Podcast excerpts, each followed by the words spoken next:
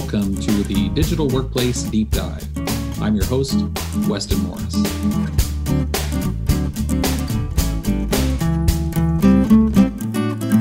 This is the first of a two part podcast where the Chief Information Security Officer for Unisys, Matt Newfield, will share some insights into how Unisys was able to get nearly 20,000 employees working remotely in just a few days and do so without compromising security. Matt, I know that you are incredibly busy working with clients all over the world. So thank you for taking some time to share your insights with our audience today. It's a pleasure to be here. I appreciate you taking the time for this conversation. Now, in part one of this podcast, I'd like to focus on the technology that makes remote working possible while maintaining high security standards. And then in part two, we'll talk about the human side of things, if that's okay with you, Matt. Yeah, I think that's great.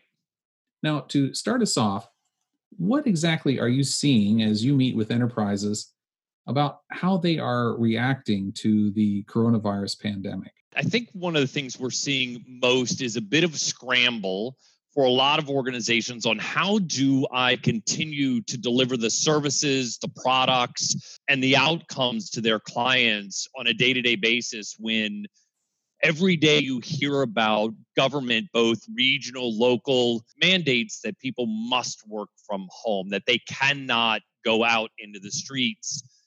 Unfortunately, too many organizations never really thought about the need to enable a global workforce. And they were still in the belief of 20% is more than sufficient when you think of the number of people in your organization that will need to get work done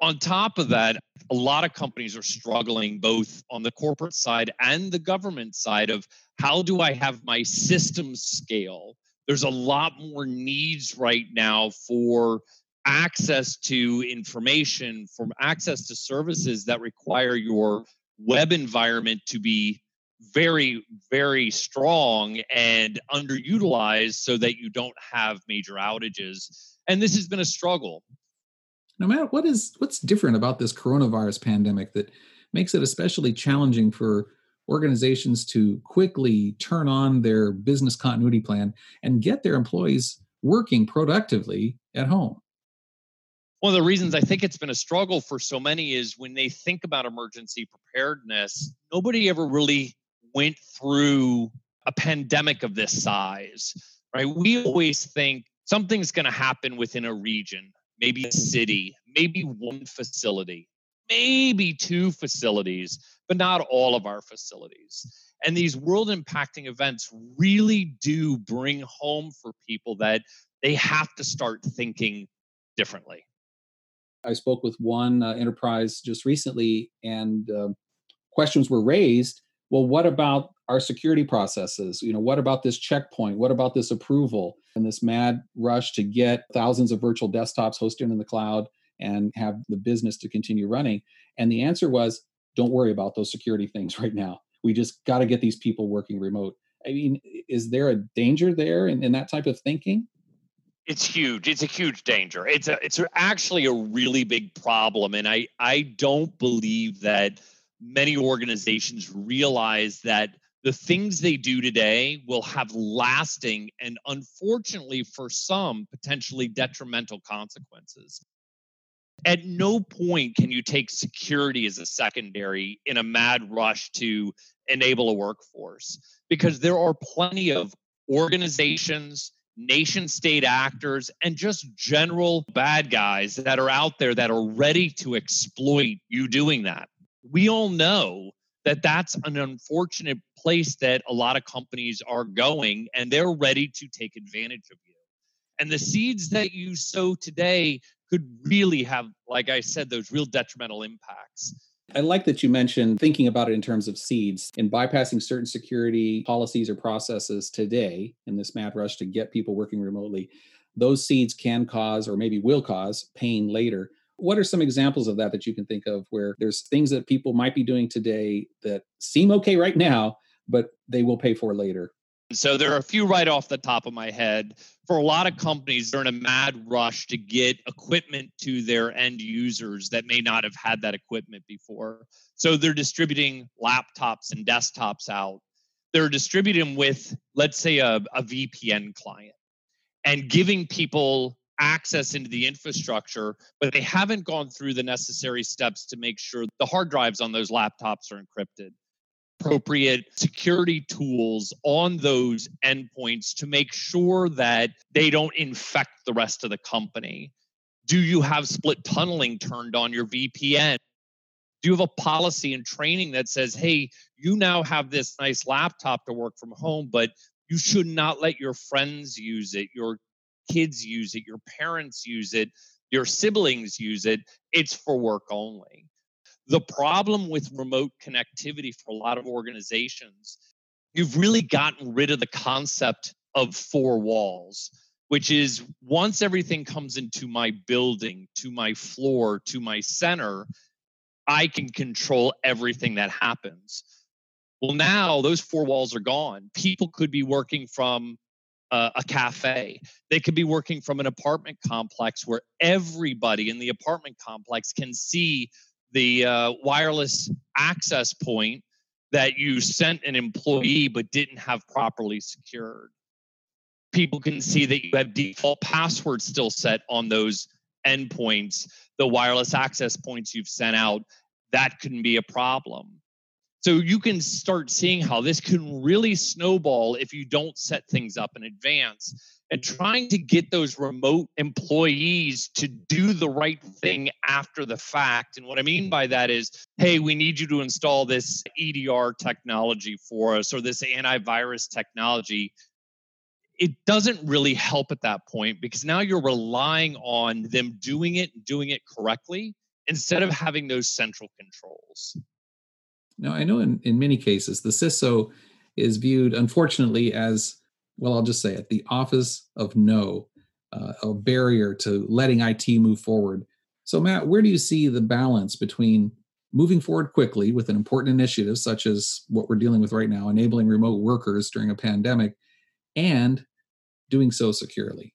If you really step back and think about it, if you want to enable a remote workforce, if you have to update your policies, if you have to update procedures for your organization, now is the time to do them securely.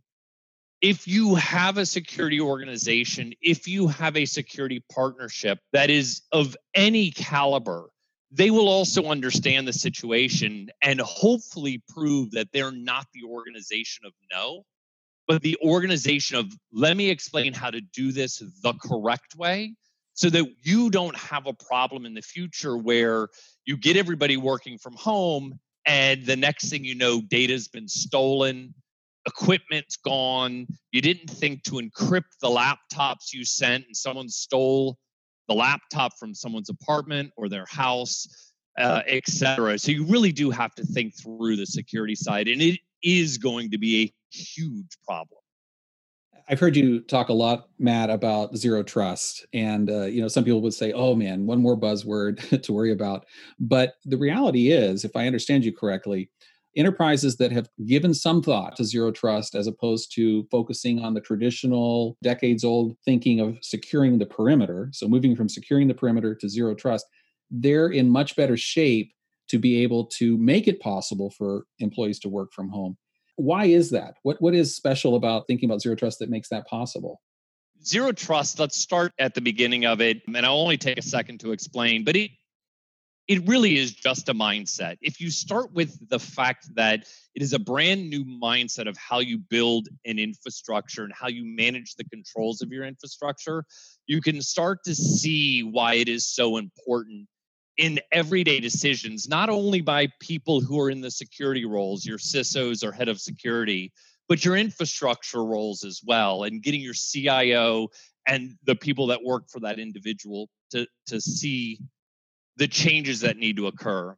Zero trust at its foundation is not trusting anything that happens today there are no trusted zones, there are no trusted connections, there are no trusted assets, and there are no trusted actions.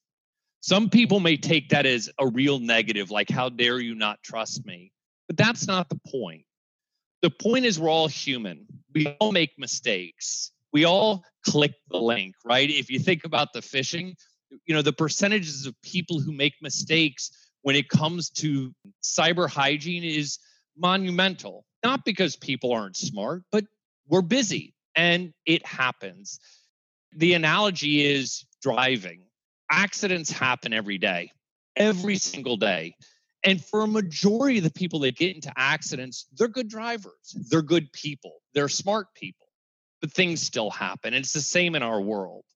So if you take that zero trust mentality, you can expand out in a situation like this and understand that, okay, I have to enable someone to work remotely, but I shouldn't trust that asset that's coming in. I shouldn't trust every action that they're doing. And I shouldn't have an environment that once they give me their credentials, they're free to roam for as long as they'd like to roam. And again, as an IT or cyber professional, you can start thinking through even little changes you can make to a remote access policy to help free things up right? It, you can do things like there are many organizations that once you connect remotely you have an unlimited amount of time to stay connected. That's probably not a good idea because if my machine has been compromised and i give perpetual connectivity back into my infrastructure i give an unlimited amount of time for a bad actor to do bad things you should probably continually authenticate people once they're in the environment. And there are methodologies that you can employ in your identity and access management infrastructure to make that seamless for an end user. It doesn't have to be hard to do.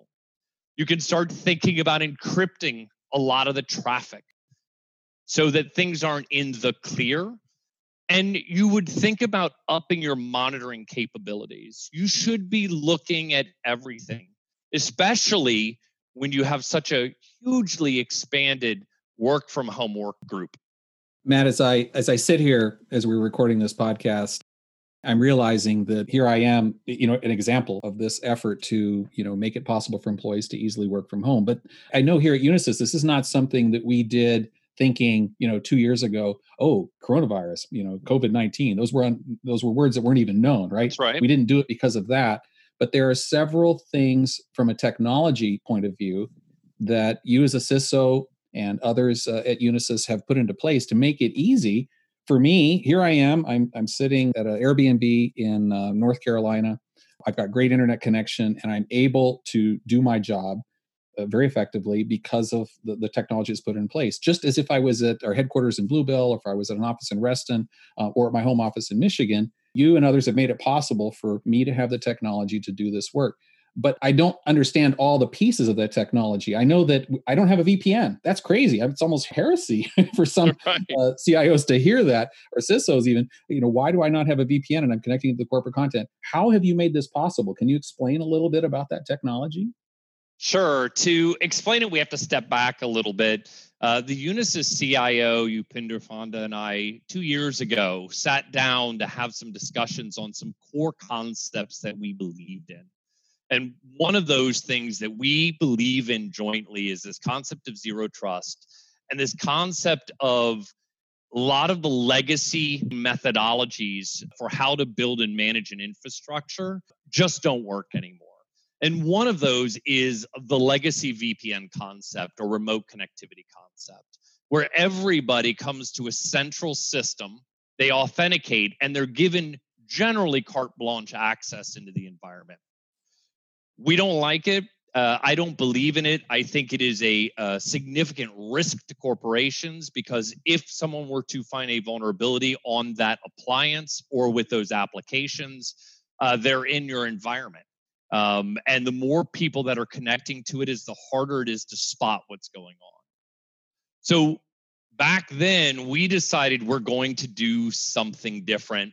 So we have our stealth platform, and we had deployed that for the creation of communities of interest on our journey through microsegmentation quite a while ago. And we realized pretty quickly that we can extend these COIs to be able to give our associates access to internal assets, whether they're internal because they're behind a firewall or they're internal because they're sitting within our infrastructure or in our cloud infrastructure. We can give you secure point to point access without the need for a VPN. So we started to deploy this well over a year ago. And what you see today was the ability to take a very large workforce and move them home with no additional costs, with no downtime, with no new infrastructure, and with no impact to productivity. We had approximately 15% of our workforce working from home. We're at 93% today. And we did that in under 48 hours. We were able to get people up and working from home around the world. And that's a huge testament to thinking differently. You know, it is very common for CIOs and CISOs to fight, but there are many things we should be coming together on. And I'm very lucky here at Unisys that the CIO and I get along incredibly well and are able to see eye to eye on so many of these things to enable our associates. Got a podcast scheduled with Upinder a little bit later, and I'm looking forward to uh, picking his brain too and getting to a little bit more of the details on this. Looking at it from the security side of things, in, in particular, you know, I mentioned earlier zero trust. Some people view that as just a buzzword, but if I understood what you just explained here about how it is you've made it possible for me and 93% of our company's employees to work from home right now in this situation is making use of stealth so that instead of having a connection through a VPN into the corporate network where I can see everything, you still don't trust me. you give me a connection for each of the applications that I need that tie back into the corporate environment, whether it's web time or it's HR or Workday or even my office and productivity tools. Each of those has its own community of interest, and you can shut those down if if you detect that I've gone rogue. Yep. In fact, I've seen a great demo that you do of that. You call it dynamic isolation. Would you mind explaining that? I know it would be great to be able to show that to our, our, our listeners here, but uh, as best we can to describe it. Absolutely. So, to your point on the the first part of the comment, instead of giving you access to an environment, which is traditional VPN, you get access to the server, the open ports, the applications, etc. What we do is we give you the ability to connect to a system, but not the entire system, just the ports needed for the delivery of whatever service that system is giving you. You don't have any access, any access to the backend database, the backend infrastructure, the supporting infrastructure, or even the rest of the server there. And it significantly reduces your threat landscape because if you have a problem on your machine and it attacks, it is attacking a particular port and not an entire environment. We then took it one step further, and you brought up dynamic isolation. I believe that there are certain truths within uh, an infrastructure that have a very low probability of false positives. One of the easiest ones is network reconnaissance we have a belief here that no asset should be doing network reconnaissance, endpoint assets, laptops, desktops, those kinds of things. And no normal user account should ever have the ability to do that. What's interesting is it is the first thing that happens almost every time a machine is infected or compromised. They are looking for other assets to infect or they are looking around to see where are they. The perpetrator wants to know okay I, I just got control of a machine. What network am i on? What other assets can i see? And they perform this network reconnaissance. So what we've done is develop this dynamic isolation concept where if a machine and an identity and that is key here um, violate a policy that you have technically set we can create what is known as a community of interest of one. And really, what we're doing is cryptographically isolating the asset in question and the associated identity. And why that's important is you don't want the perpetrator, let's say they've compromised a credential set. I don't want them on a machine They get kicked from that machine, so they re authenticate in the environment and try to access another machine with those same credentials. We take them both away.